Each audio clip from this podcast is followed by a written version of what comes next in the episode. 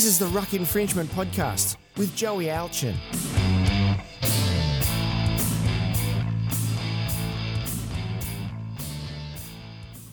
Legends, welcome back to another episode of the Ruck Infringement Podcast. Well, this week I've got a full house. I'm again joined by our double Ds, Dave Kowalski and Dave Kingsley. How we doing? Hey, how are you guys? Yeah, yeah, we're good. And we are also privileged to be joined by none other than Blake. How are you, Blakey? Hey, buddy. Thanks for having us. Looking forward to it. It's always a pleasure, mate. Boys, as you know, I'm the sort of guy who can see the future. For example, I know that the Sydney Roosters are going to win the 2023 season. I also know that you can now invest in your own future with CoinJar. CoinJar specialize in cryptocurrency such as Bitcoin and Ethereum and help you to invest safely and securely. Visit CoinJar at coinjar.com or on the CoinJar app in the App Store or Google Play Store. CoinJar, investing in your future. All right. Well, let's get into some Rugby League World Cup quarterfinals. So last week we had the quarterfinals for the Rugby League World Cup, and what a beauty it was. Blakey, I'll start with you. I know you didn't get up and watch too many of them, but you would have seen the results. What do you think? Yeah, mate, sure did. Australia, yeah, easy win as we expected, I think, against Lebanon. You know, they were just too good. Um, that was always the class was always going to show there. I think the surprise was Samoa knocking off Tonga. I don't think um, anyone really expected that, especially after Samoa getting absolutely clobbered by England in the first round um, by Yeah. 60 odd points. So, and Tonga, you know, they've shown in previous years they're a team to beat. Everyone thought they were going to be pushing for the final with New Zealand. Um, I thought England were very impressive as well. Um, you know, did what they had to do. Again, weak opposition, but they just did the job. And New Zealand, I think New Zealand were very, very lucky to win their game um, It was a against Fiji. I, it was, yes. I think there was some very poor refereeing decisions against Fiji that potentially cost them the game. Um, a very, very ordinary strip penalty call with a few minutes to go that put put uh, the Kiwis in front. So, um, yeah, I think honestly, after watching the weekends, I'm starting to think more it might be an Australia England final. Yeah, look, I tend to agree. Let's dissect it a little bit. So our first game was Saturday, and it was Australia against Lebanon, forty-eight to four. Now I know it was. It looks there on paper like it was quite easy, but I actually don't think Australia were that clinical. Uh, Nathan Cleary had a stomach bug, and it showed in his kicking, uh, which is very un Nathan Cleary like to miss three goals. So six from nine there for Cleary none for Lebanon. But apart from Addo-Carr, I mean, you can see Addo-Carr ended up with five tries there, which you don't hear about much in a World Cup. Cameron Murray filled in with two, and then Martin and Latrell Mitchell got one as well. But yeah, I didn't think it was that clinical. Uh, DK, I'll go to you, mate. Uh, Australia in this one, do you think if they play like this against New Zealand that they'll still get the win? No. So a team that will actually put up a fight or actually has the same level of talent as Australia, they're not going to get the job done against that. Yeah. So I think Australia has had throughout the entire World Cup quite a weak opposition, which is not the kind of preparation you want going into a World Cup semi-final against probably the second best, if not the best team in the world. Yeah, well, ranked number one, but yeah. Yeah, exactly that. So with that ranking, like if you play that way, and if Nathan Cleary has a stomach bug and is missing those goals, then no, they won't win. New Zealand will get them. But at the same time, New Zealand, like Blake said, New Zealand got lucky in that game.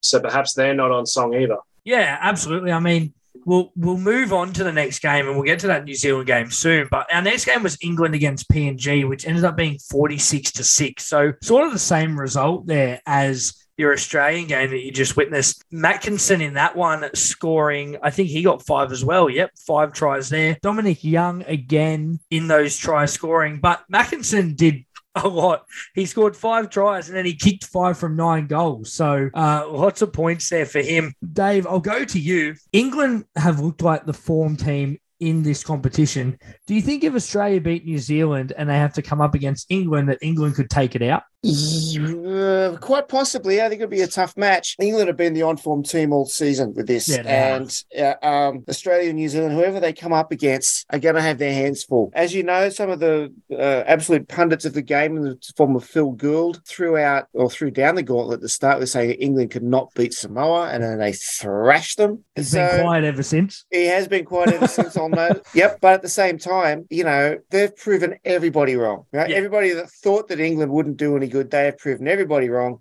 And they are going to stand up and be counted whoever they play in the finals if it's Australia or New Zealand. Both teams will give them a run for their money to be sure, but it's it's not going to be and no no team are going to take it lying down. Let's put it that way. Yeah, definitely. Blake, I want to move on to you. You weren't on the pod last week, but we were talking about how good Dom Young has been for this English side. Mate, does it give you good hope for 2023 for Newcastle? Yeah, it does, mate. You know, I, we saw his potential shine through this year. Finally, had a bit of a rough year in his first year. Still getting used to being overseas in Australia, but you know he's shown his talent and potential definitely in this World Cup, and he did this year for the Knights. He was our leading try scorer. I think he had 18 tries was his tally yeah. for the Knights this year, and he's the, pretty much the lead, he's the leading try scorer um, at the World Cup now um, with England. Mate, he's a freak. He's um he's got it all. He's got the height. He's got the speed. He's incredibly quick. You know, he's shown he can defend really well as well. So definitely positive signs. But he's just showing what I guess us Knights fans sort of found out after this year that you know he's he's he's a gun, mate. He's got a long long future ahead of him, and um, hopefully the the Knights have started talks to re-sign him because he's off contract at the end of next year. So hopefully they can get a deal done. You know but, but yeah, mate, can, he's, he's a star of the future for sure. I can see it now. You know, first round. You know, let's say who who they got first round? Um, War- Warriors in Wellington. Warriors. So we got you know Warriors against uh, Newcastle. Newcastle score again. Dom Young scores in the corner, and it's forty to six to the Warriors. Um, yeah, I can see it now. Oh, so it's funny, be funny, funny. well, no, I, I, reckon there's a good chance that'll happen, Joey. and then for the other twenty-five weeks of the of the tournament, they'll crash and burn. oh, this is a stitch up this. Oh, mate, we had to. We haven't seen you for a few weeks, so you know we had to get one in. Oh, geez. Don't worry, yeah, D- thanks, guys, DK thanks. down here is a manly supporter, Blakey. Jeez, at least we haven't sucked our coach. We won't wear a jersey. So that's yeah, all right. Well, look, he's, he's, he's, not as he's not happy. look, the only thing I'll say is a Manly fan will talk more shit about Manly than any other fan will. Yeah. Oh yeah. that's right. That's right. Yeah, and that's right. that's a coping strategy. It's like, yeah, you can't hurt me, man. We know how much they suck. Don't even bother. oh, yeah, what, what? We can't play without Turbo? Yeah, we know. Yeah, yeah, exactly. yeah, it's not it's not a comeback anymore, is it? No, uh-huh. really. Anyway, well, let's move on to the third game, which was New Zealand against Fiji. Blake and DK, you touched on it earlier. New Zealand getting the win 24 to 18. I watched this whole game and oh, not only was it frustrating for the multi because buddy Peta Hiku wouldn't score and neither would Jahrome Hughes, but it was also just not clean footy to watch. Fiji were in this game the whole time. And as you said, I, I really thought Fiji had this. There was a stage there where it was 18 16. It just came down to luck, really, when you think about it. Rapana scoring in the 78th minute to win this one. So, yeah, look, for me, it was all luck. DK, start with you. I just read this score and I go, coming up against a team like Australia that has been pretty good up until probably the last game. They weren't that clinical, but coming up against a team like that, do you think the Aussies could put 40 on them? Honestly, yeah, probably. And Australia, like, they haven't been tested, like I said, but also, like, they've been putting scores of like 40 and 50 and 60 and, and 70 against anyone they've played. So they'll be coming into the game with sky high confidence, knowing that no matter even if that is Lebanon and whatever, but Australia will come into the game thinking we got this 30 or 40 piece. Yeah. Yeah, for sure. Dave, the question I wanted to ask you, it's about goal kicking. We mm-hmm. can see there it was a little bit better this week for New Zealand, three from four. We know over the past few weeks, reading New Zealand scores have not been great with their goal kicking. No. If it comes down to it, that could really be the difference.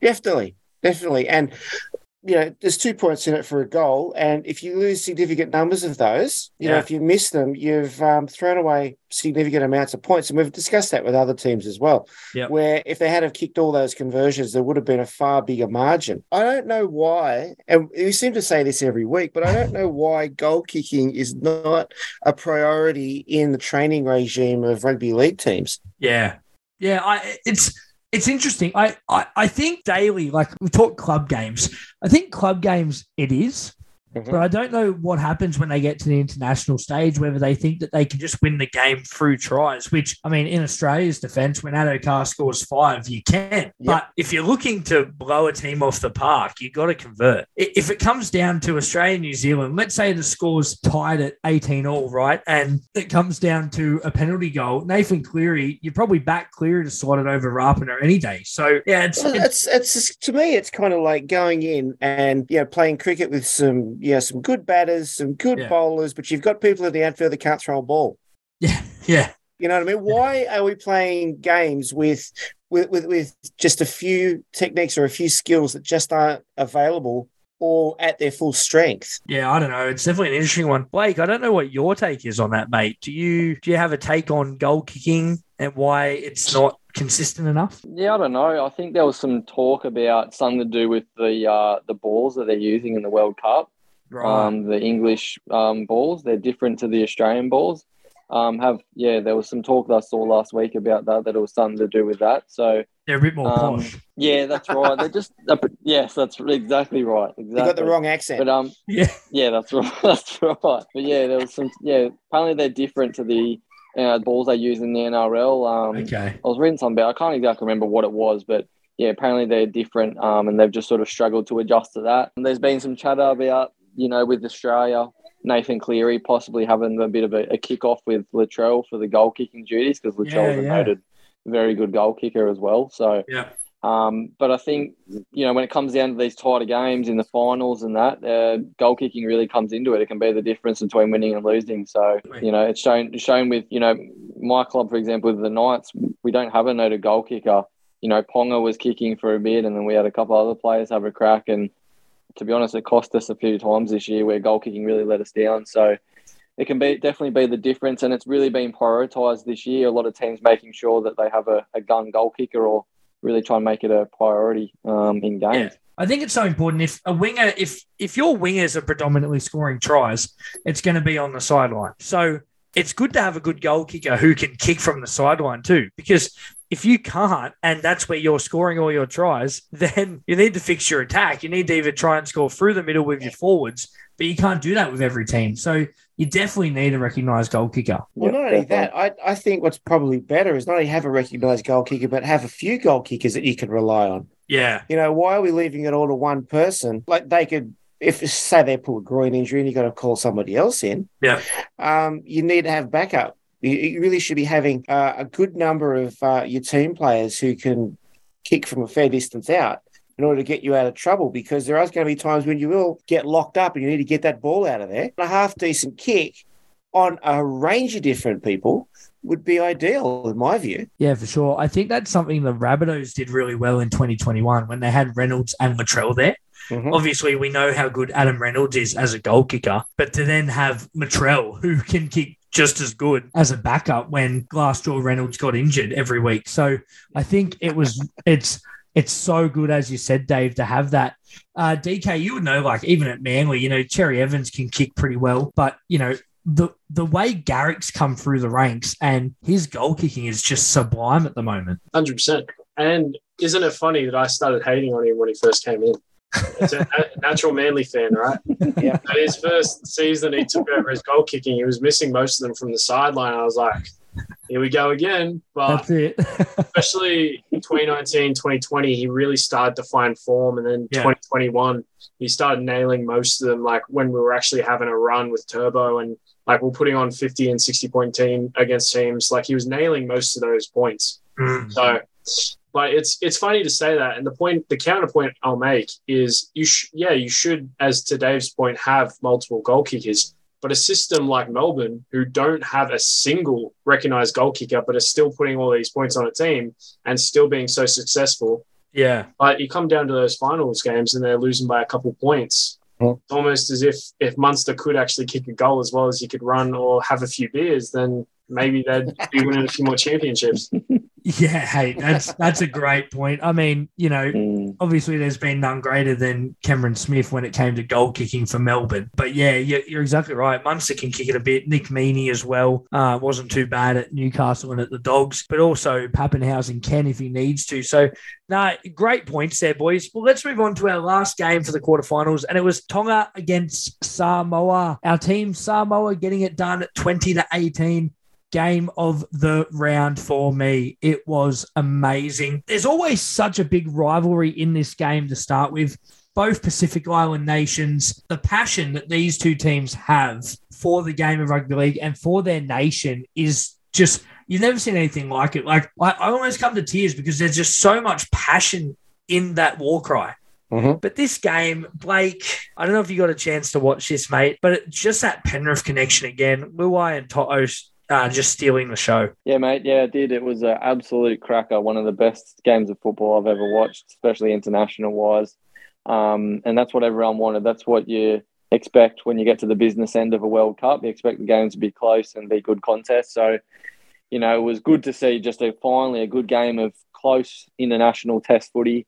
Um, as I said, that Penrith connection really shone through there. Yeah. Luai, Toto, Stephen Crichton, you know, it all shone through. And I think, as I said before, I think Samoa surprised a lot of people. It, it was definitely an upset win, especially the way that Samoa started their tour- tournament with an Oh, absolute sure.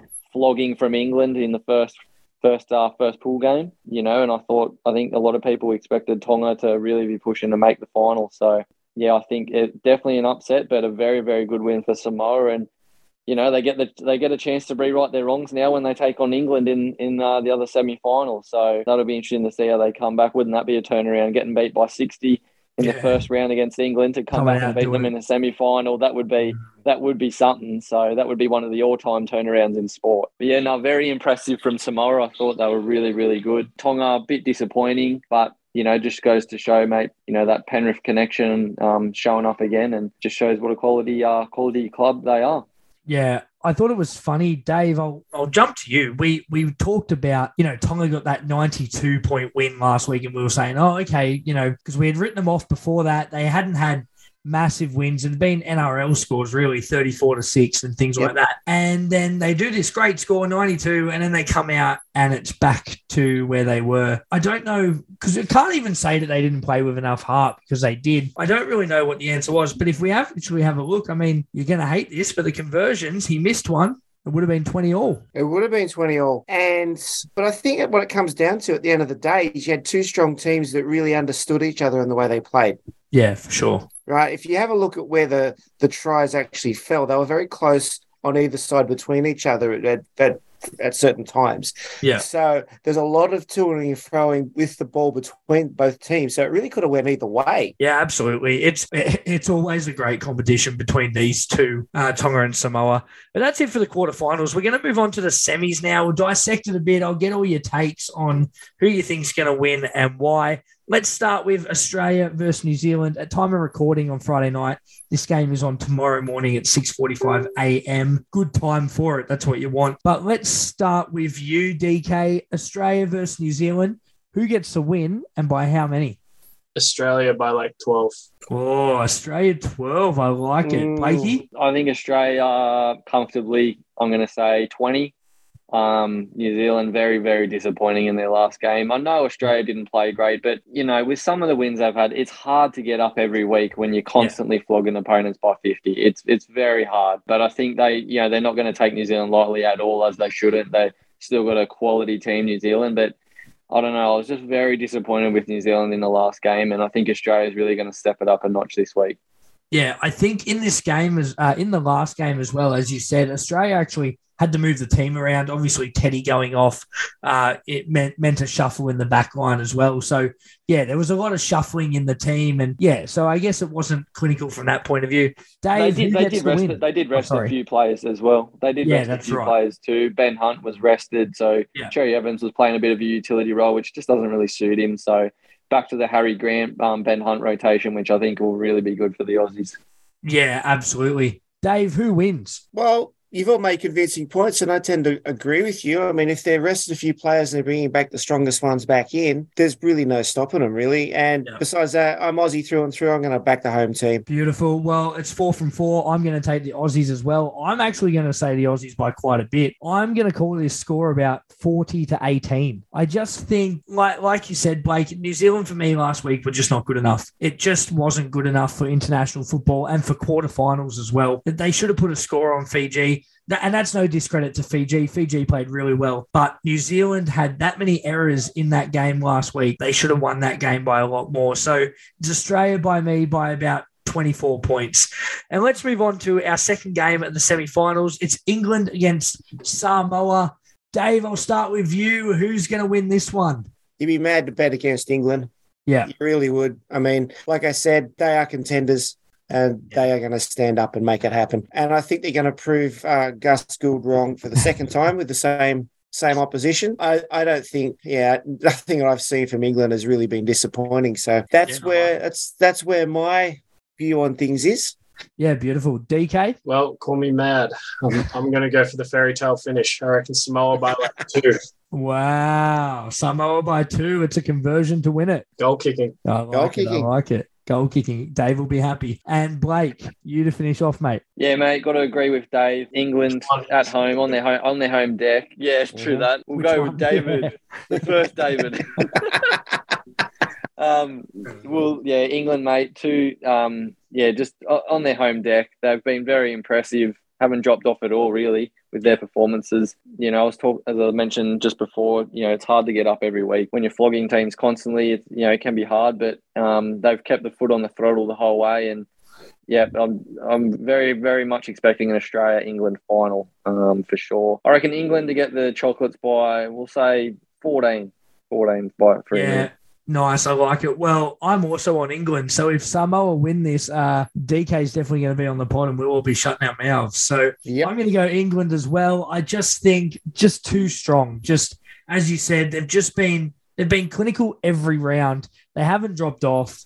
The tries they've scored have been incredible. Their goal kicking is pretty good. They've only missed a few here and there. It's England for me. I do think it's going to be tight. I'm actually in the same region as DK. I think it's going to be two points in it. I'm going to say 20 to 18 tight score. And that is it for the Rugby League World Cup finals. Let's move on to some cricket. Bit of a T20 update.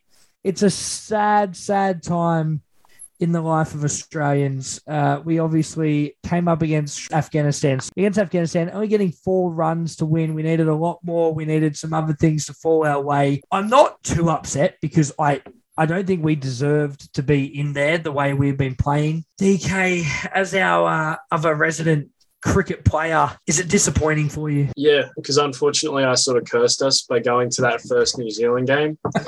Um, but it, anything I have watched, especially I watched the final eight overs of us bowling against Afghanistan, and we just looked like we didn't want it Yeah. at all. Like there was no aggression, there was no, oh, we still have a chance. There was no fight. It was just like, oh, we've already won. Let's just Yep. bowl it out. Yeah. I mean, Afghanistan shouldn't have gone anywhere near that. No. Yeah. It, Uh, it was a great start too because I was watching the start of this game and Warner flew out of the box and I thought, here we go. This is going to be a classic Dave Warner 100 and then he gets 24 and gets out. So it just I, I just think we needed to just finish the campaign here. Let's focus on the test coming up and let's win it. Blake, I don't know if you got to watch a whole lot of this game or the T20s much at all. But as an Australian fan, does it does it upset you, as DK said, the lack of energy within this team? Yeah, mate, it does. You know, playing in your home country, that should be enough to get you going, especially in a World Cup, especially considering this one was postponed too due to COVID. So it's been a, been a bit of a wait. Yeah, as, as DK said, very disappointing. They just looked lethargic the whole tournament. Yeah. Me personally, been mentioned before, I think they had too many warm up games as well. I think they had something like four or five warm up games. They, they just looked heaps. exhausted by the time the tournament started. So, wait, far too many warm up games. Too much, just too much chopping and changing with the team as well. Players coming in, players coming out. Pat Cummins, I think he needs to worry about his cricket again instead of worrying about the sponsors and things like that. That whole fiasco, we don't need to go into that. Yeah. Just focus on your cricket, mate. Aaron Finch, I think he needs to just give it away. Ooh. Uh, showing that he's not up to it anymore. Retired from one days, should retire from T20s as well. But I also think they, they, they, they just need to have one captain across everything. Cummins is the captain of the test side. He's now probably going to be the captain of the one day side. He's playing T20s. You Just make him the captain of the T20 side as well. How it That's used to be, for, captain across all formats. You know, guys like Ma- Michael Clarke, he was captain across all the months back when he was captain. Yeah. Um, you know, I just think there's too much. There's just too much chopping and changing with the team. We all remember a few years ago that rotation policy they uh, rubbish that they went on with a few years ago, and they seem to still be doing the same thing now. I don't know why they can't just stick with the same team. They're always chopping and changing, and yeah, as you said, it just seemed like they just seemed disinterested. There was no passion about it. There was no. They didn't look inspired to be out there. They didn't look like they were enjoying themselves. And as DK said against Afghanistan, to let them get within four runs of beating us, Yeah, geez, that not- would have been one of the or- that would have been one of the all time upset losses, but also Yeah. one of the most embarrassing losses in for Australian sport. So Yeah, yeah, mate, for there's a, there's, there's a there's a lot going on with Australian cricket now, and um, a lot needs to change. Dave, jump to you. I mean, I can't say we didn't tell them so, did we? I mean, we've been saying this for years. We have, you know, top order collapse again. That's you it. know, and the, leaving the uh, tail to wag the dog, unfortunately. And it looks as though that's what happened there. Yep. And you just you just can't keep doing that. Glenn Maxwell stole the show in this one, which was Yeah. great for the big show because he hasn't had a great score this whole tournament. So great personally for him. But as you said, you, you can't leave it to the tail No. to win the game because often it doesn't happen. As a uh, as a tail ender myself, you know, I got one one one run on the weekend. Uh, you know, we don't we don't often get many runs. We're not here to save the day. Exactly. And look, um, to, to be fair, Glenn Maxwell, 54 off 32, it's a pretty decent knock. yeah. But in T20 cricket, you don't have a lot of time to play test match style cricket where you can right. take all morning to unwind and get yourself into a rhythm. You've got to come out swinging from day from, from ball one. Yep. And uh, you know, if these guys are test players, uh, they've really got to start changing up their tactics in order to, to deal with this format of the game because it just it's a whole different ballgame. It's a whole different, you know, uh, whole, whole different style of play that you really need here. Yeah, for sure. I completely agree with you. And the one thing I don't get, and I any of you can jump in at Mhm. this point, but Mitchell Starc, right? What is it about Mitchell Starc? Like, why why do they keep dropping Mitchell Starc? Like, no, no offense, but to Australian cricket, but Mitchell Starc can also bat. He's he's quite a good batsman. Hits sixes most of the time, even in Test match mm-hmm. and is probably still like Pat Cummins and Hazlewood are great in Test, but Starc has the speed, that pace that he can bowl that ball. Yes, he's erratic. We had Mitchell Johnson. It was exactly the same thing. Brett Lee was erratic, but he bowls a, a fantastic ball when he's on. And I just don't see why they keep dropping him from matches. especially with Kane Richardson, that was supposed to be the the closer or the guy they Yeah. have confidence in who goes for 20 or 30 in his last over. Yeah, it it it doesn't make sense. I mean, it and it's not like he was injured, so they can't blame it on Starc having a niggling injury. He just he was just dropped for Richardson, and uh, that's that's no discredit to Richardson. Like, congratulations that he got his chance, but I don't think Starc's been that bad this tournament. Nah, not a, not as bad as other bowlers. Yeah, I, I, actually don't think Pat Cummins has been very good. As Blake, as you said before, there's a lot on his mind with all the sponsorship debacle that's going on, and he hasn't bowled that well this tournament at all. Uh, so uh, for me, like to drop a bowler, like if why why not drop Cummins for one game? You know, if he's not bowling well, drop him, see how that goes. But don't drop your bowler who's actually been taking wickets. Anyway, Yeah. doesn't make sense. Exactly. but yeah, so that's our T20 update. Uh, as it stood, India played England last night. England got the win in that one, and Pakistan beat New Zealand How good was that? I really wanted to see India and Pakistan in it. It won't be. It'll be Pakistan and England, but it's it's going to be a great final. Uh, I would love to see the Pakis get it done because it, it's always good. Pa- Pakistan cricket, they're just they're just so vocal, and just the history behind this Pakistan cricket team is is just relentless. It's just relentless cricket. So it's going to be a really good game to watch. I think England may get it done. As much as I want to see Pakistan win, I think England will get the win in this one. All right. They're all, they're all some pretty tight wins too. I mean, Yeah. you know, Pakistan getting it done with one run and Yeah. England getting it done with two runs in, in hand. It was very tight, very tight. Uh, and yeah. I it, the way England batted, I mean, you look at that score, Alex Hales and Josh Buttler at the top of the order there. Yep. They were just on fire. I don't think I've seen Alex Hales bat that well in a few years.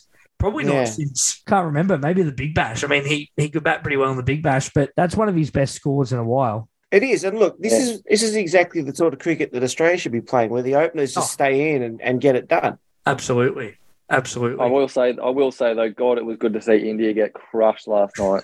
As much as we put, as much as we put crap on England, and we don't like the India either. Geez, it was good to see India get flogged last night.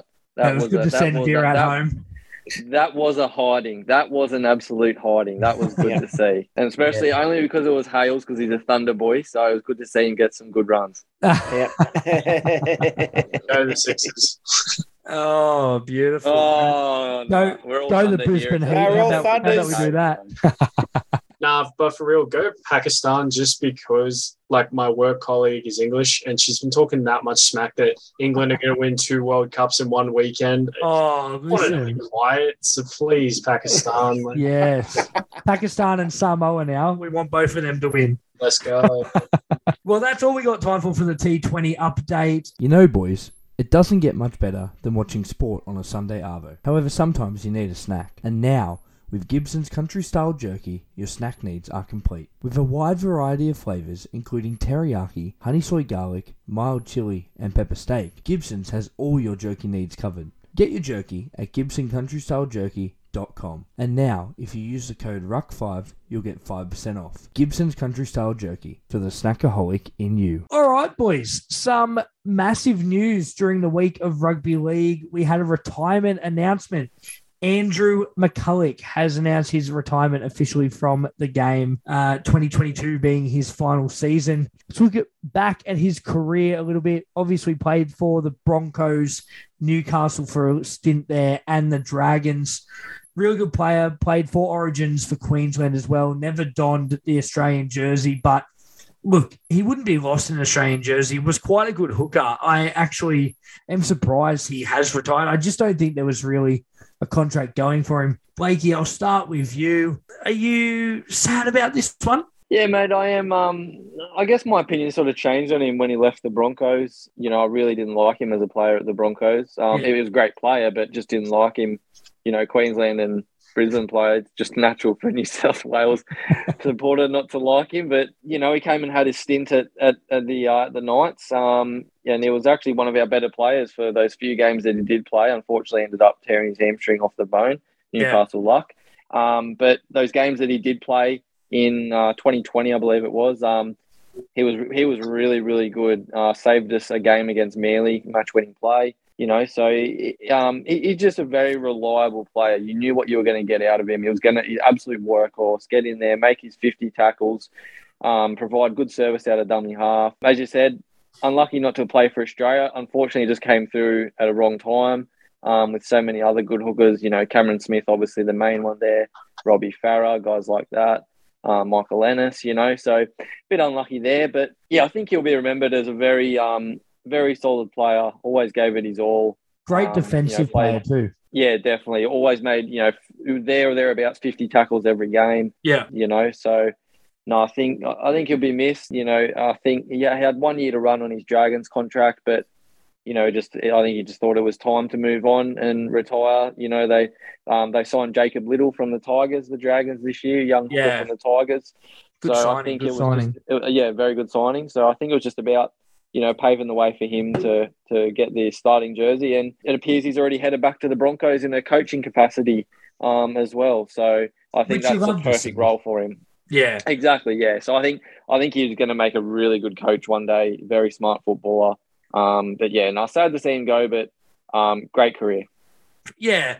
309 games. I mean, it's pretty good. 14 seasons in the NRL. So quite a long time. And one of his former teammates, Moses Mbye, paid tribute to him uh, this week and called him a warrior of the game. And I think that statement's really true for McCullough. I think as we just shared, the, the way he used to tackle, he could just cut a forward down. Didn't matter the size of the bloke. He was always in the fight, always in the tackle, and definitely be missed. Uh, so, yeah, it's a sad one for NRL and I guess Queensland, not really for us, we're New South Welshmen, but sad for NRL. And obviously, he gets to spend time with his young family now, which is always the best part. It's a very bittersweet feeling you always you never want to see players retire, but you're happy they are so that they can spend time with their family. So, you know, congrats to McCullough on his career and everything that he has done. Obviously, he listens to the podcast, so we just like to thank him for his support, of course. All right, well, let's move on to our talking point segments. All right, DK, I don't know if you can see that first little uh, point there. I know you you look so excited to talk about this again, but oh. Manly have officially confirmed Anthony Seibold as coach. Uh, um, I actually messaged him the other day, Seibold. Just said congratulations on the appointment. Hopefully, we have a prosperous 2023 and beyond. And he said, but, uh, "New number, who dis?" yeah, I actually did get a, a, thanks, mate text back. So at least that was nice. Yeah. I'm not going to dwell on it. A bunch of the comments I made on the last time I was I was on, but uh, I'm hoping I'm hoping with some of the way he's talking about it and can't focus too much on the negatives or yeah. the um oh mate I, I just i'm hopeful that we can get something out of it yeah look it's it's a new season let's just hope that he doesn't bring the energy that he had at Brisbane to Manly.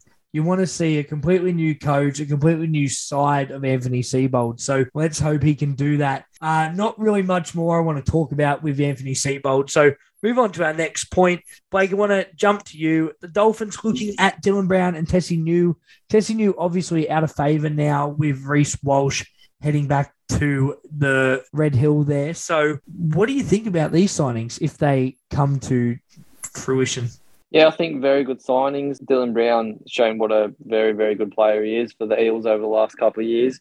Had a bit of a lean year last year, but this year he played, he was outstanding. Got the world at his feet, still only very young, playing very well for New Zealand as well in the World Cup at the moment, too. So I think he'd be a really, really great signing. Wayne Bennett's made it known how, how very keen he is on him as a player and how much Has he also to coach him. Played a grand final now too, so he's had that experience. Yes, yeah, that's right. So, um, you know, I think I think he'd go really well under Wayne Bennett.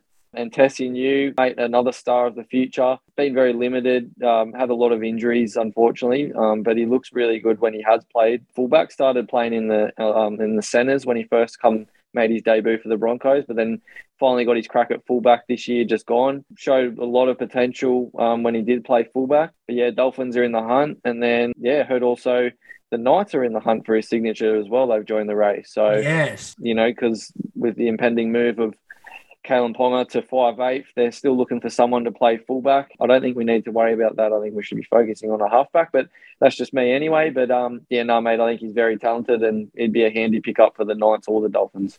Yeah, well, not having you on last week, we actually chatted a bit about Luke Brooks, and this week we hear about Jackson Hastings a little bit. And apparently, him and John Bateman don't get along too well. Obviously, John Bateman being rumored to be joining the Tigers for 2023. So, if that's the case, Hastings is being linked to Newcastle, meaning that the Knights will miss out on Brooks. I think you'd rather Hastings, but I I, I don't know. I mean, it'd be nice to get both. But what's your take on Brooks or Hastings there? Yeah, mate, honestly, I'd take either one better than what we've got currently. You know, as, as it stands now, our current starting halves for round one would be Adam Clune and Tyson Gamble. Now, not going to win you very many games of NRL. That's, again, uh, you know, they've just left themselves in a really terrible position with what they've done. When they released Mitchell Pearce last year from the last year of his contract, without finding a suitable suitable replacement before they released him. You know, the club's only got themselves to blame that they've found themselves in this position. So, you know, I'd take either of them. Me personally, I'd prefer Brooks. He's a you know, he's a bit younger, a bit quicker. I still think he's got a lot of potential untapped, Yep. you know, with the GOAT Joey Johns on our coaching staff. I think, you know, Joey's desperate to work with him. He stated it many times in the media um, and on Channel 9 how, you know, how much he'd love to work with Brooks and untap all that potential that's still there.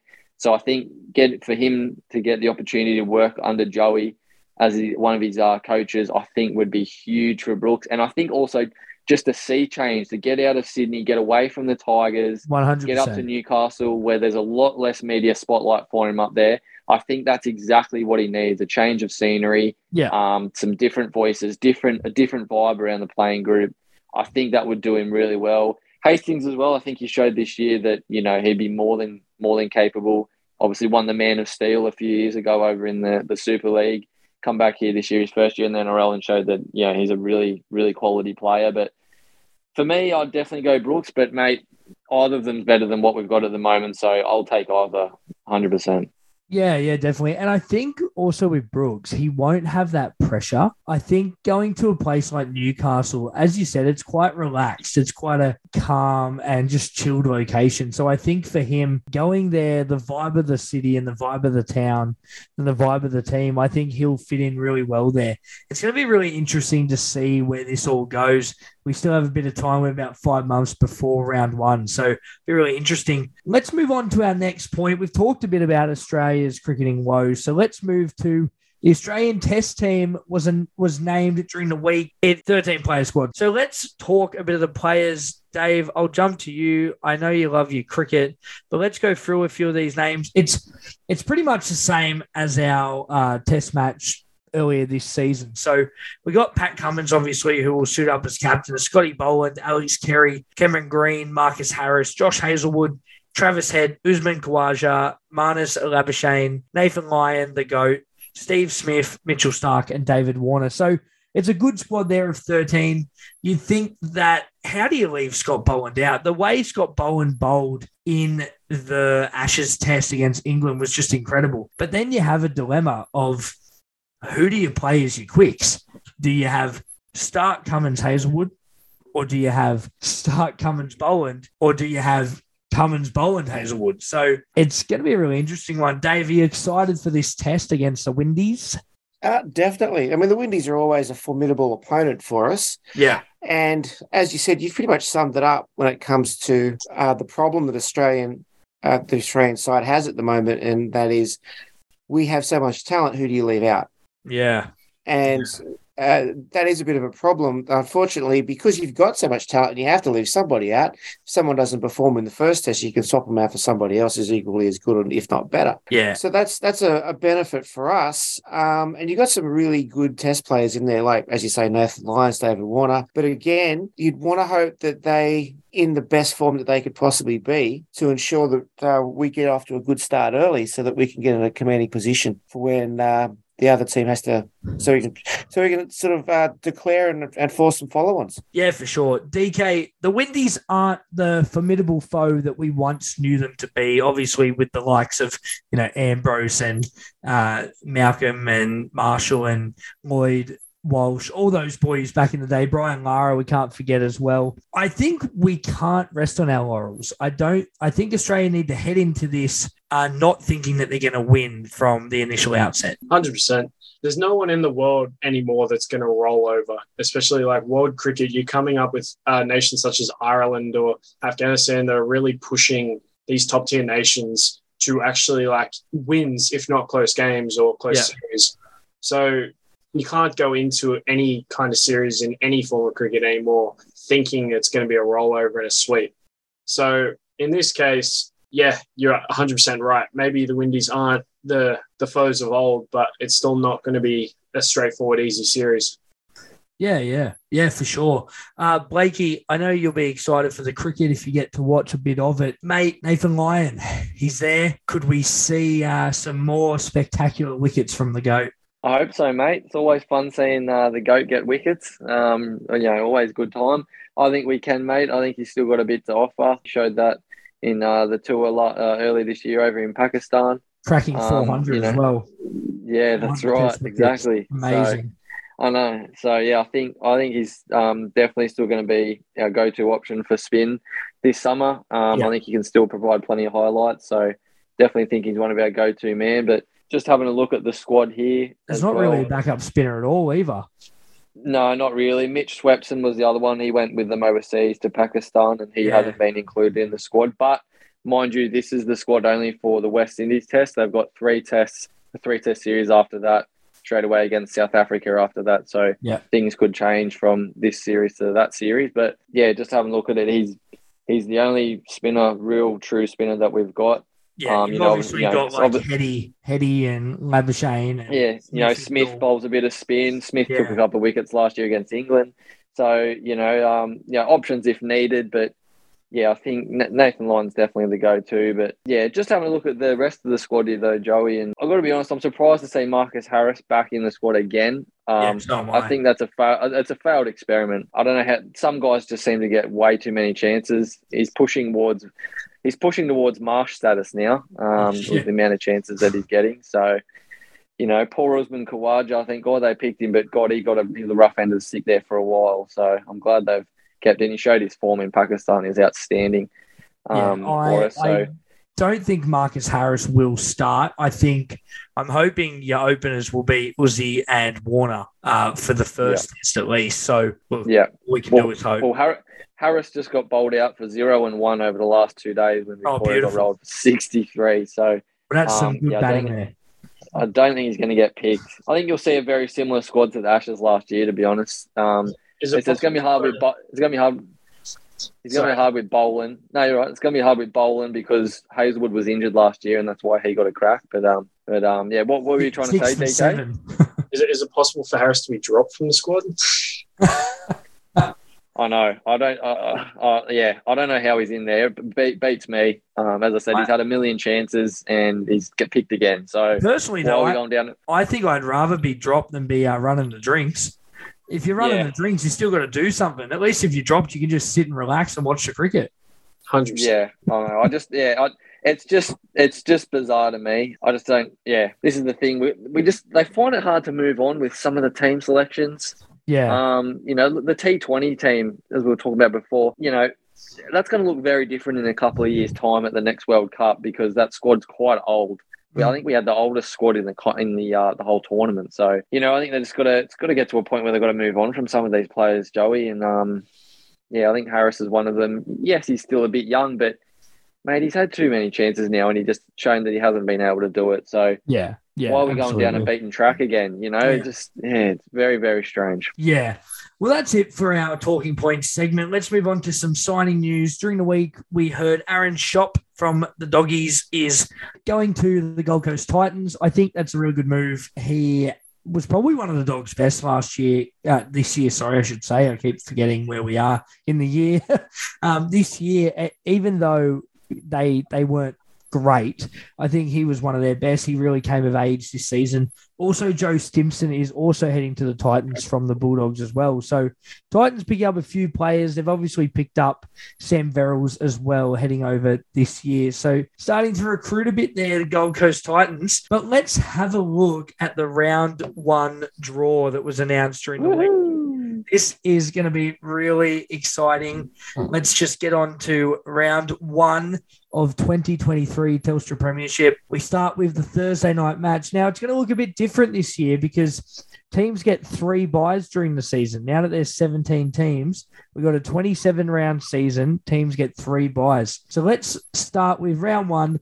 Eels against Melbourne Storm. Look, I think the Eels are going to struggle this year.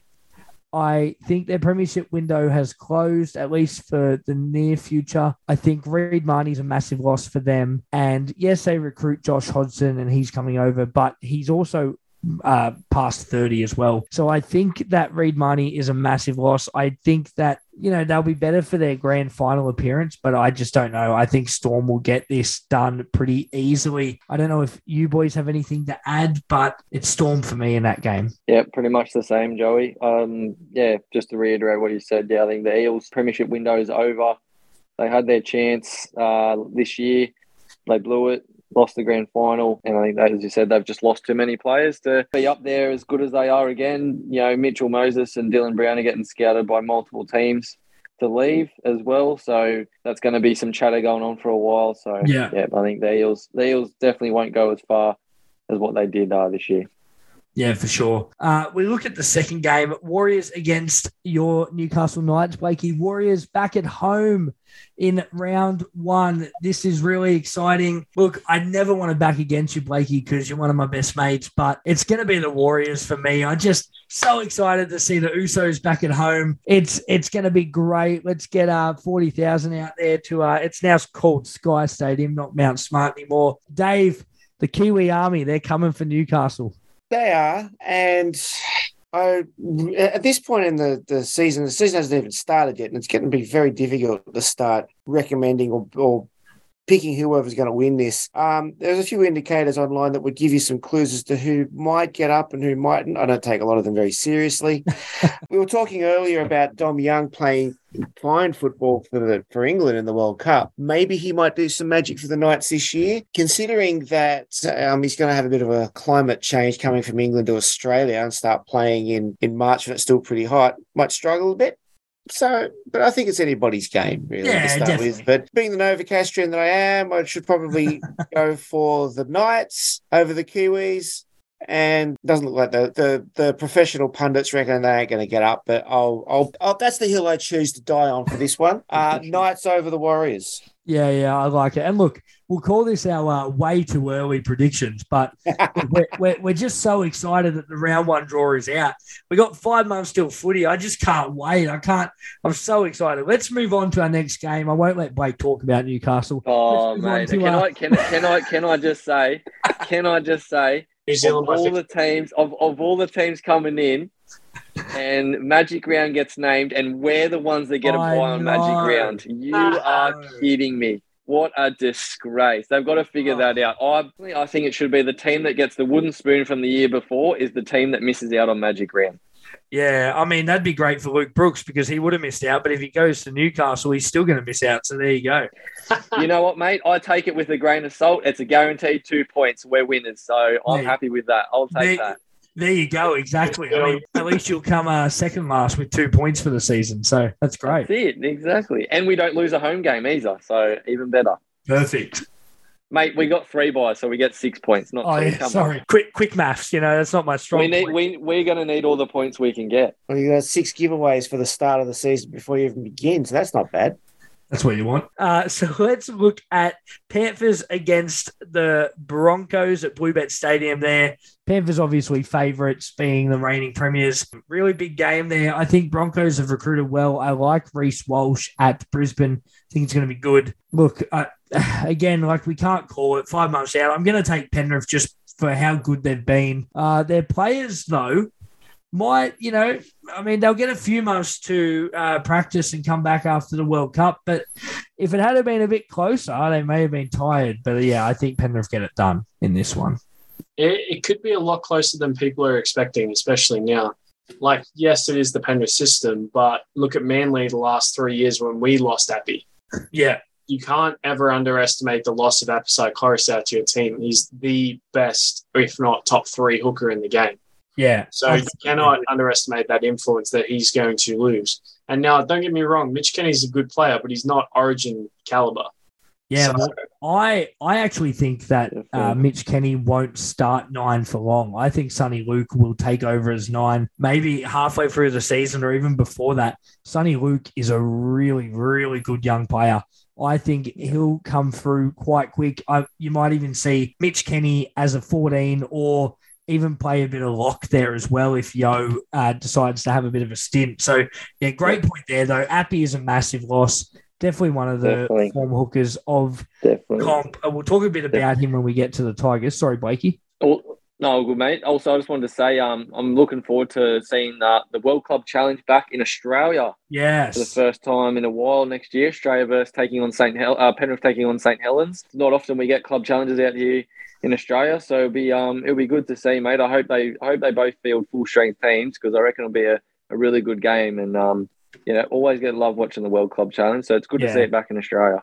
It the World Club Challenge is great. Uh, it can sometimes show a bit of uh, golf in class compared to like your Super League and NRL with some big scores. But when the Super League teams turn up, they turn up, and it's really good to watch. Let's look at our next game. We'll throw to DK for this one. Manly against the Doggies. If uh, you're a betting man, it's $1.80 to Sea Eagles, $2 to the Doggies. This is going to be a great game. Almost game it around for me, round one. It's going to be tight. DK, sell us on Manly. Oh, I was about to sell you on the dogs. um, if, if, you're a football fan and you know your history, you also know that Manly are notoriously a slow start. Yeah. So as long as I've been alive, Manly have always almost. I don't think in the last 15 years Manly have won a, around one game. Mm. So I would pick the safe bet in this case is probably the dogs, especially with the new coach, new players, new systems. Ooh. I would love nothing more than to be proven wrong. Mm. Uh, especially with all the new players coming into the dogs, they're going to be uh, red hot and a new coach in Cameron Ciraldo. I mean, I reckon and I hope it'll be a close game but especially with how we've started the last couple of years, it's it's not it's not fun. Yeah, look, I actually think the Dogs are going to be in the top eight this year. I think their recruitment has been amazing. is massive for them. Reed Mahoney's massive for them. is massive for them. Ciraldo is their best signing to date. Uh, what he did at Penrith was incredible, and even as a player, he was so good. He just was a smart player. He just knows the game. So I think doggies are going to go really well. I really want to back you as one of my mates. You know, I, w- I want to say Manly, but I'm going to go the dogs in this one. Uh, I don't know if anyone has anything else to add. It's two new coaches coming up against each other, which is also exciting. You know, Bulldogs, very impressive. You know, they had a good team this year, didn't really match the results, but, you know, some very, very, things going to be a lot different this year. As you said, Cameron Ciraldo coach and adding also Viliami Kikau and uh, Reed Mahoney to the, to yeah. the fold.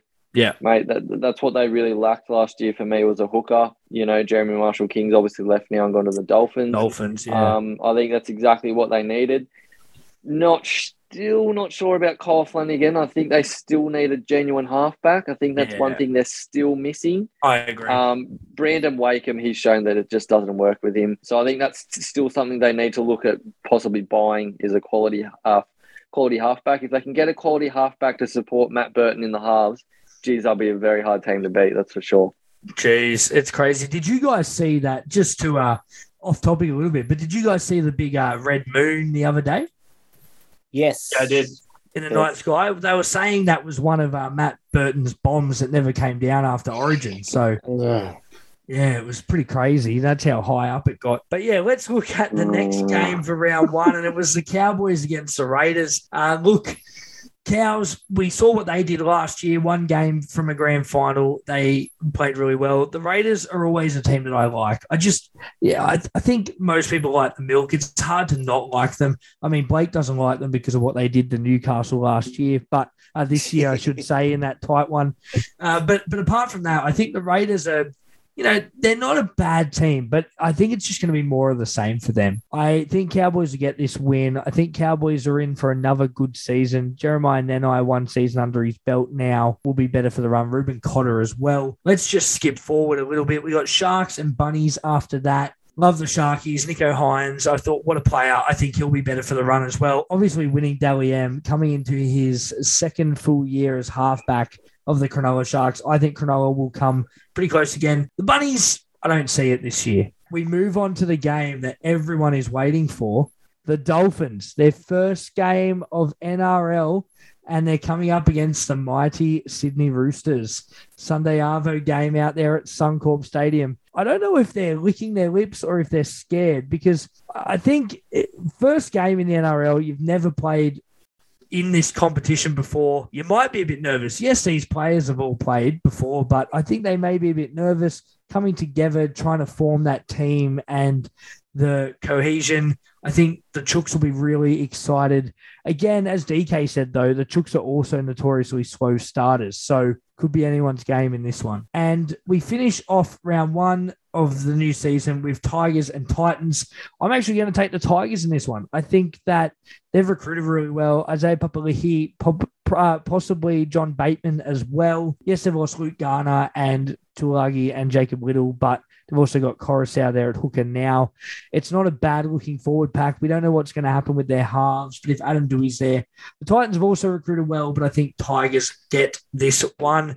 And that's a bit of your round one uh, draw that's been named. We just want to go for a bit of that. The next part we had was some viewer questions. Unfortunately, we didn't get any this week. So thank you for sending those in, everybody. And that is all we have time for on the podcast tonight. So thank you so much. I'd like to thank our sponsors, Gibson's Country Style Jerky and CoinJar, for sponsoring the Ruck Infringement Podcast. I'd like to thank my guests tonight, Dave Kowalski, DK, and Blake.